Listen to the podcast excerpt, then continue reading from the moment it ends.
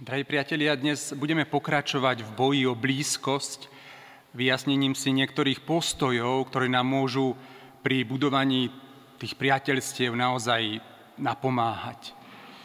Mnohí z nás žijú v presvedčení, že blízky vzťah a láska sú viac menej tie isté veci.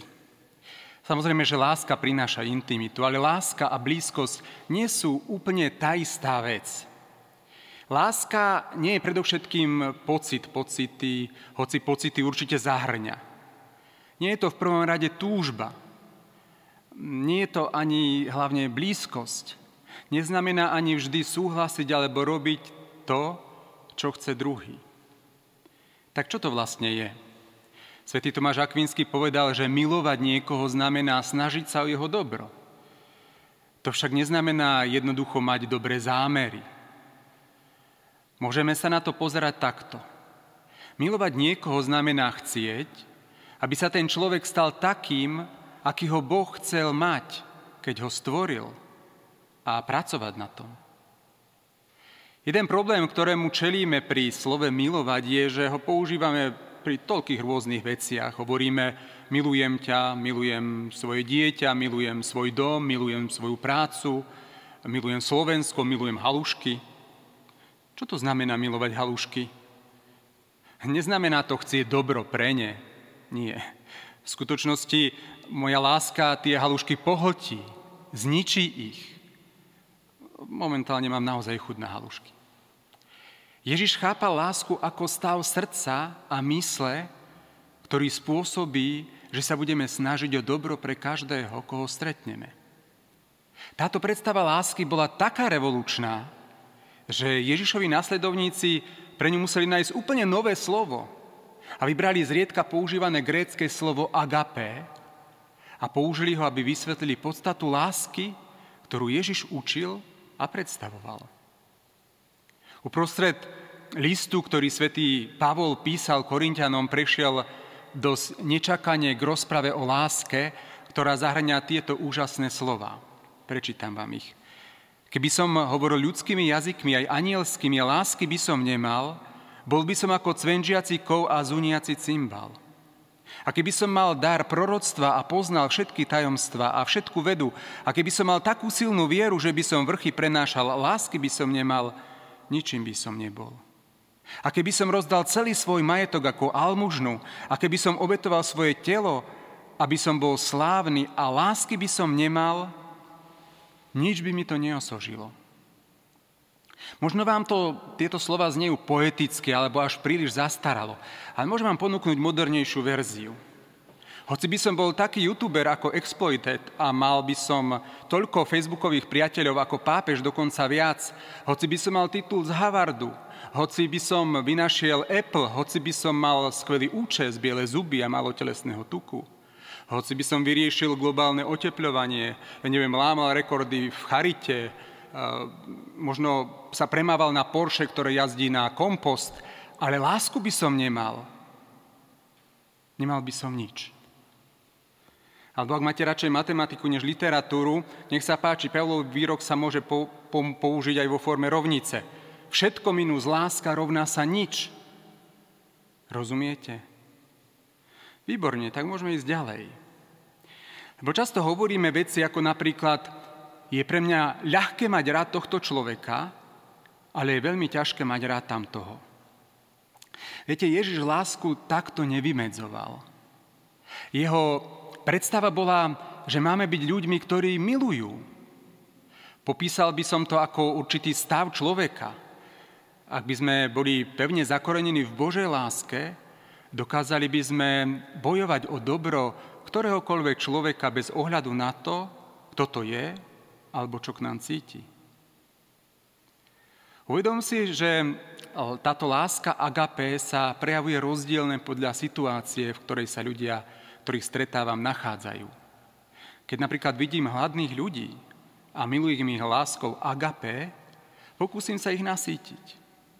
Ak sú osamelí a ja ich milujem láskou agapé, Pokúsim sa s nimi nadviazať kontakt a vypočuť ich.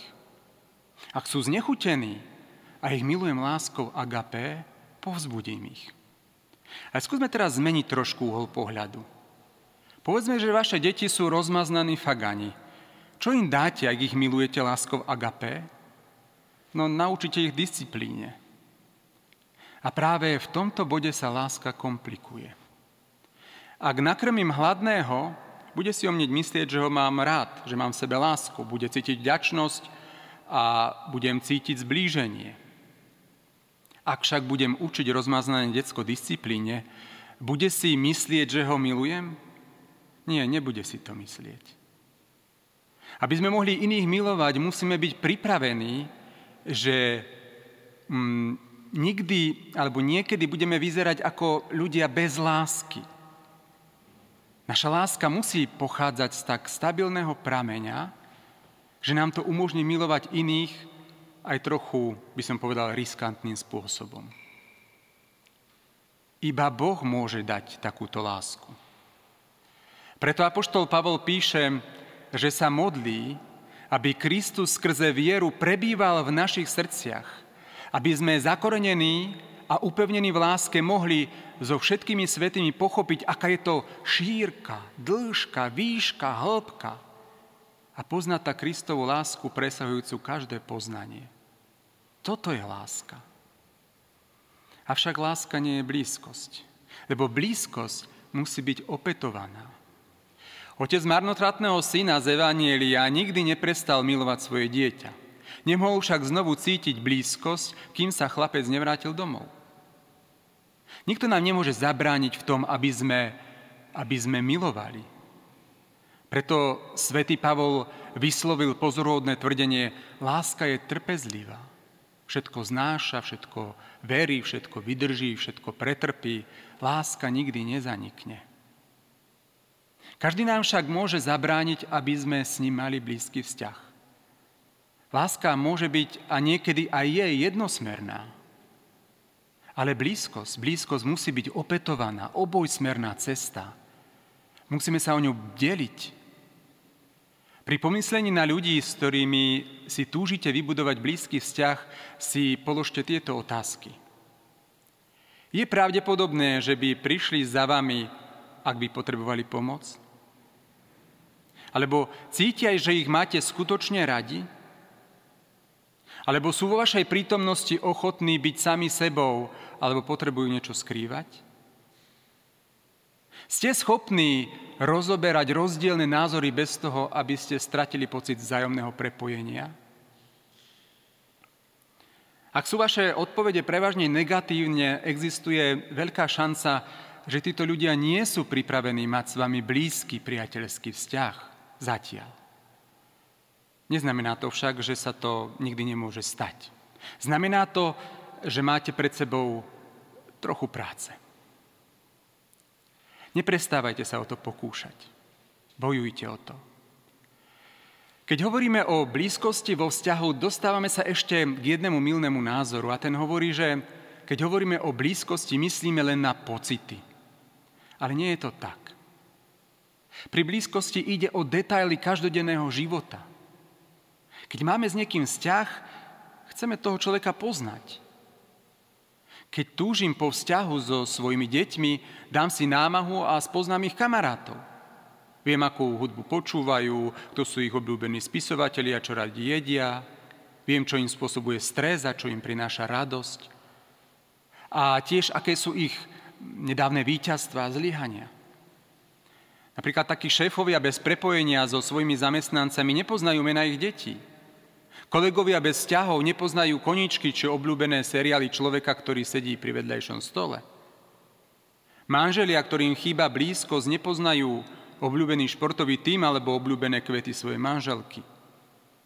To ako v tej jednej divadelnej hre, kde sa hlavná postava Anna stiažuje priateľke, že jej manžel sa viac nezaujíma, alebo tak by som povedal, že sa viac zaujíma o jedlo, než o ňu. Minulý týždeň som mu povedala, stavím sa, že ani nevieš, aký je môj obľúbený kvet, alebo áno. A viete, čo mi odpovedal? Jasné, že viem. Z marcipánu, nie? Blízko sa nebuduje len držaním sa za ruky v kine alebo zamilovaným pohľadom do očí, hoci aj to má svoje miesto. Buduje sa tak, že si vyhradíme čas, aby sme zistili, na čom ľuďom v našom živote naozaj záleží. A to sa netýka len veľkých vecí. Skutočné prepojenie medzi ľuďmi musí byť obojstranné a nezáleží na tom, ako veľmi sa dvaja fyzicky priťahujú. Ak sa vo vzťahu nevenuje pozornosť detailom, určite sa objavia problémy. Preto sa skúste zamyslieť nad ľuďmi, ktorí sú vám najbližší, nad svojimi priateľmi. Ľudia, ktorí prežívajú skutočnú blízkosť, majú niečo, čo jeden odborník na vzťahy nazýva mapa lásky. Je to taká, by som povedal, bohatá a podrobná zbierka všetkých dôležitých detajlov, ktoré, sú, ktoré si zostavíte o ľuďoch, ktorých milujete. Premýšľajte o svojich vzťahoch, pri ktorých vám naozaj záleží na blízkosti, a zamyslite sa nad niektorými z následovných otázok. Kedy má ten váš priateľ známy narodeniny? Čo rád robí vo voľnom čase? Aké bolo jeho jej prvé zamestnanie? Aká hudba sa mu páči? Kam chodí najradšej na dovolenku? Aké úspechy v poslednej dobe zažil? Čoho sa najviac bojí? Aký má momentálne vzťah s Bohom? Ak ešte nepoznáte odpovede a zistíte si ich hneď nasledujúcu chvíľu alebo čas, pretože tohto priateľa potrebujete spoznať, potrebujete sa dostať do blízkosti. Potom si tieto odpovede zapíšte, hoci kde, do svojho mobilu, aby ste si ich stále pamätali. Pretože na týchto maličkostiach veľmi, veľmi záleží. Áno, blízkosť nielen o cite, ale aj mnohokrát o týchto maličkostiach, ktoré pomáhajú budovať vzájomný vzťah, vzájomné priateľstvo. A tak vám veľmi prajem, aby ste, aby ste rástli vo svojich vzťahoch. Aby ste nezostali uzatvorení len v sebe, aby ste nezostali uzatvorení len vo svojom sebectve, aby ste nepoznávali len seba, ale aj ľudí, ktorých vám Boh poslal. Amen.